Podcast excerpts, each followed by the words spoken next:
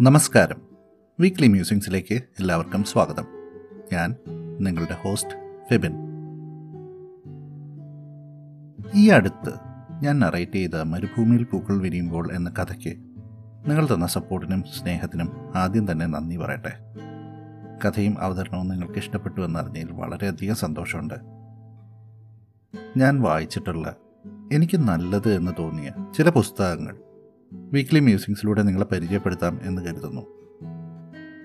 അടുപ്പിച്ചല്ലെങ്കിലും ഓരോ എപ്പിസോഡിലും ഓരോ പുസ്തകം നിങ്ങളെ പരിചയപ്പെടുത്താം എന്നാണ് വിചാരിക്കുന്നത്. ഇതിനെ ഒരിക്കലും ഒരു പുസ്തക റിവ്യൂ ആയിട്ട് കാണണ്ട.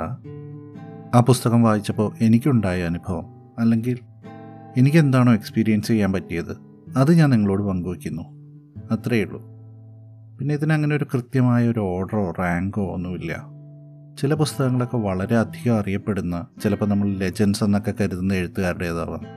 ചിലതൊക്കെ അത്ര ഒന്നും ഫേമസ് അല്ലാത്ത എഴുത്തുകാരുടേതാവാം. പുതിയതാവാം പഴയതാവാം കഥകളാവാം നോവലുകളാവാം ചിലപ്പോൾ യാത്രാ വിവരണങ്ങളാവാം അങ്ങനെ എന്തോ ആവാം. ചിലപ്പോൾ നല്ല ഇംഗ്ലീഷ് പുസ്തകങ്ങൾ ഇടയ്ക്ക് കയറി വന്നേക്കാം.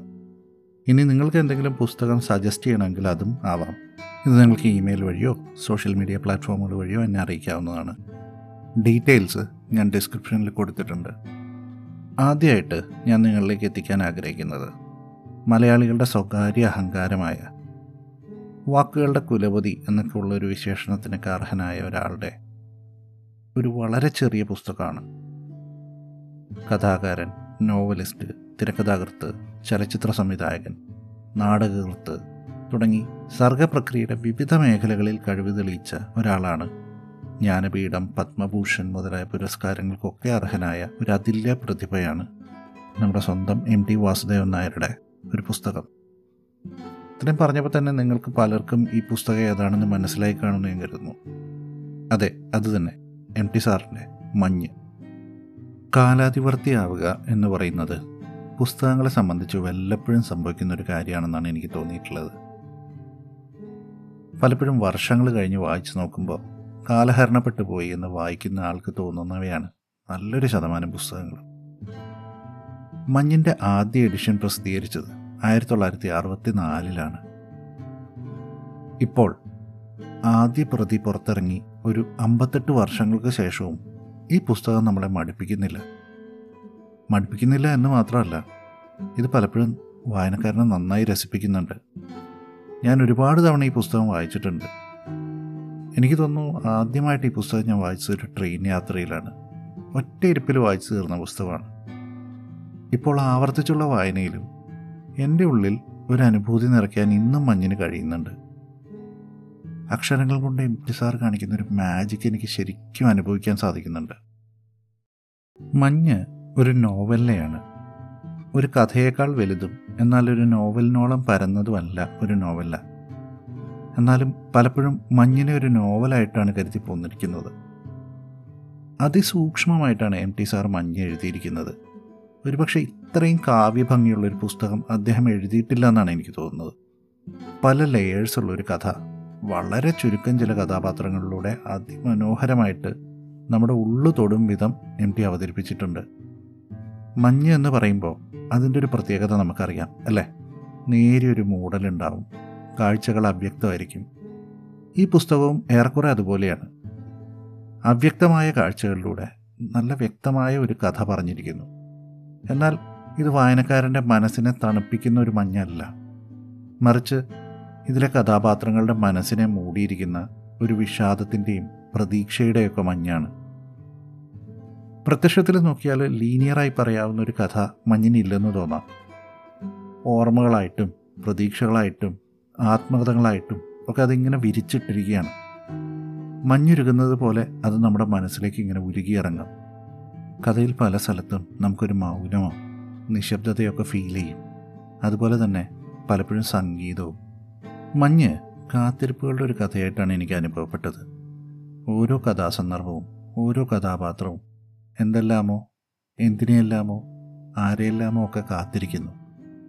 ഓരോ കാത്തിരിപ്പിനും ഒരു ന്യായമുണ്ട് ഈ പുസ്തകത്തിലെ പ്രോട്ടഗാണിസ്റ്റ് എന്ന് പറയുന്നത് വിമല എന്നൊരു സ്ത്രീയാണ്.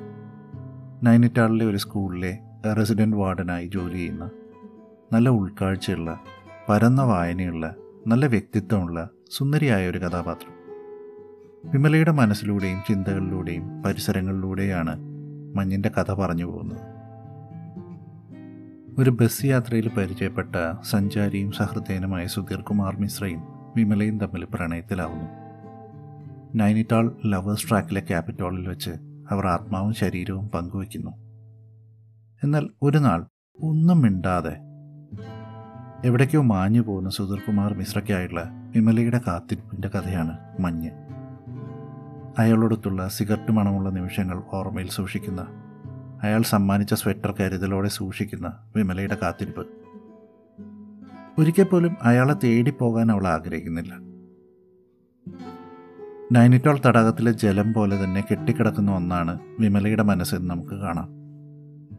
സുധീർ കുമാർ എന്ന കഥാപാത്രത്തെ എം ടി നെയ്തിരിക്കുന്നത് വിമലയുടെ ഏകാന്തതയിലൂടെയാണ്. പലപ്പോഴും വിമലയുടെ ഓർമ്മകളിലൂടെയും മറ്റും. ഇതിനിടയിൽ വിമലയുടെ ശിഥിലമായ കുടുംബ പശ്ചാത്തലം എം ടി വളരെ മനോഹരമായിട്ട് വരച്ചു കാണിക്കുന്നുണ്ട്. ഇതൊന്നും പക്ഷേ വിമലയെ തളർത്തുന്നില്ല.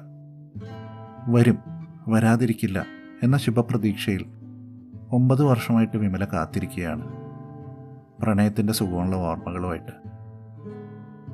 വിമലയെപ്പോലെ തന്നെ കാത്തിരിക്കുന്ന ഒരാൾ കൂടിയുണ്ട് മഞ്ഞിൽ ഒരിക്കലും കണ്ടിട്ടില്ലാത്ത തന്റെ പിതാവിനെ കാത്തിരിക്കുന്ന ബുദ്ധു എന്നൊരു തോണിക്കാരൻ. അടുത്ത സീസണിൽ അടുത്ത സീസണിൽ എന്നിങ്ങനെ നീളുകയാണ് ബുദ്ധുവിന്റെ കാത്തിരിപ്പ്. അവന്റെ ഗോരാസാബിന് വേണ്ടിയിട്ട്. അതുപോലെ സീസണിൽ നൈനിറ്റാളിലെത്തിയ അർബുദബാധിതനായ ഒരു സർദാർജി. വിമലയോടൊത്തൊരു സായാഹ്നം കടം വാങ്ങാൻ ആശിക്കുന്ന ഒരാളാണ്. ഇവിടെയൊക്കെ എം ടിയുടെ കഥാപാത്ര സൃഷ്ടി അപാരമാണ്. അയാളൊരിക്കൽ വിമലയോട് പറയുന്നുണ്ട് എനിക്ക് നിങ്ങളെ ഇഷ്ടമാണ്. കാരണമൊന്നുമില്ല. വഴിയിൽ തടഞ്ഞു നിർത്തില്ല. പ്രേമലേഖനം എഴുതില്ല. ഒന്നും ചെയ്യില്ല. ഒരു ബന്ധവും സങ്കല്പിക്കാതെ വെറുതെ എനിക്ക് നിങ്ങളെ ഇഷ്ടമാണ് എന്ന്. ഒരുപക്ഷെ അങ്ങനെ ഒരു കഥാപാത്രത്തെ കൊണ്ട് പറയിക്കാൻ എം ടിക്ക് മാത്രമേ കഴിയൂ. എന്തിന്? സഞ്ചാരികളെ കാത്തു കിടക്കുന്ന താഴ്വര പോലും മഞ്ഞിലൊരു കഥാപാത്രമാവുന്നുണ്ടെന്ന് തോന്നും. വിമലയുടെയും സുധീർ കുമാർ മിശ്രയുടെയും വളരെ ഇന്റിമേറ്റ് ആയിട്ടുള്ള നിമിഷങ്ങളൊക്കെ എന്ത് കൈയടക്കത്തോടെയാണ് എം ടി അവതരിപ്പിച്ചിരിക്കുന്നത്? അതുപോലെ തന്നെ പല അവസരത്തിലുള്ള ചില ഭാഷാപ്രയോഗങ്ങളൊക്കെയുണ്ട് കഥകൾ ആത്മാവിൽ നിന്നൊഴുകുമ്പോൾ കവിതയാണ്. മറ്റൊരു സമയത്ത് എം ടി ഇങ്ങനെ എഴുതുന്നുണ്ട്. നാളെയുടെയും ഇന്നലെയുടെയും മധ്യത്തിൽ ഒഴിവുകാലം കടന്നു പോകുന്നു എന്ന്. അതുപോലെ എന്റെയും എന്റെ പിൻപെയുള്ളവരുടെയും മരണം ഞാൻ മരിക്കുകയാണ്. എന്റെയും എന്റെ പിൻപെയുള്ളവരുടെയും ജീവിതം ഞാൻ ജീവിക്കുകയാണ്. അങ്ങനെ ഒരുപാട്. നിങ്ങൾ മഞ്ഞ് വായിച്ചിട്ടില്ലെങ്കിൽ കൂടുതൽ കഥ പറഞ്ഞ് നിങ്ങളുടെ ഒരു നല്ല വായനാനുഭവം നശിപ്പിക്കാൻ എനിക്ക് യാതൊരു ഉദ്ദേശവുമില്ല. എന്തായാലും മഞ്ഞ് മൂടിയ കുമയോൺ കുന്നിറങ്ങി വരുന്ന നീലക്കണ്ണുകളെ തേടി കാത്തിരിക്കുന്ന വിമലയുടെ കഥ നിങ്ങളെ ഒരിക്കലും നിരാശപ്പെടുത്തില്ല. ഉറപ്പ്. വളരെ നല്ല വായനാനുഭവം തരുന്ന ഒരു മികച്ച പുസ്തകമാണ് മഞ്ഞ്. അവസാന പേജ് മറിച്ചു കഴിയുമ്പോൾ തീർച്ചയായും പ്രണയത്തിന്റെ വിരഹത്തിന്റെ കാത്തിരിപ്പിന്റെ പ്രതീക്ഷയുടെ ഒക്കെ സമ്മിശ്രമായൊരു മഞ്ഞ് നമ്മൾ തഴുകി കടന്നുപോകും നമ്മൾ അറിയാതെ പറഞ്ഞു പോകും. കഥകൾ ആത്മാവിൽ നിന്നൊഴുകുമ്പോൾ കവിതയാണ്. മഞ്ഞ് അത്തരത്തിലൊരു കവിതയാണ്. ഒരു വേള നമ്മൾ ആഗ്രഹിച്ചു പോകും നീലക്കണ്ണുള്ള വയലറ്റ് അക്ഷരങ്ങളുടെ ഉടമയായ സുധീർ കുമാർ മിശ്ര വിമലയെ തേടി കുമയോൺ കുന്നിറങ്ങി വന്നിരുന്നെങ്കിൽ എന്ന്.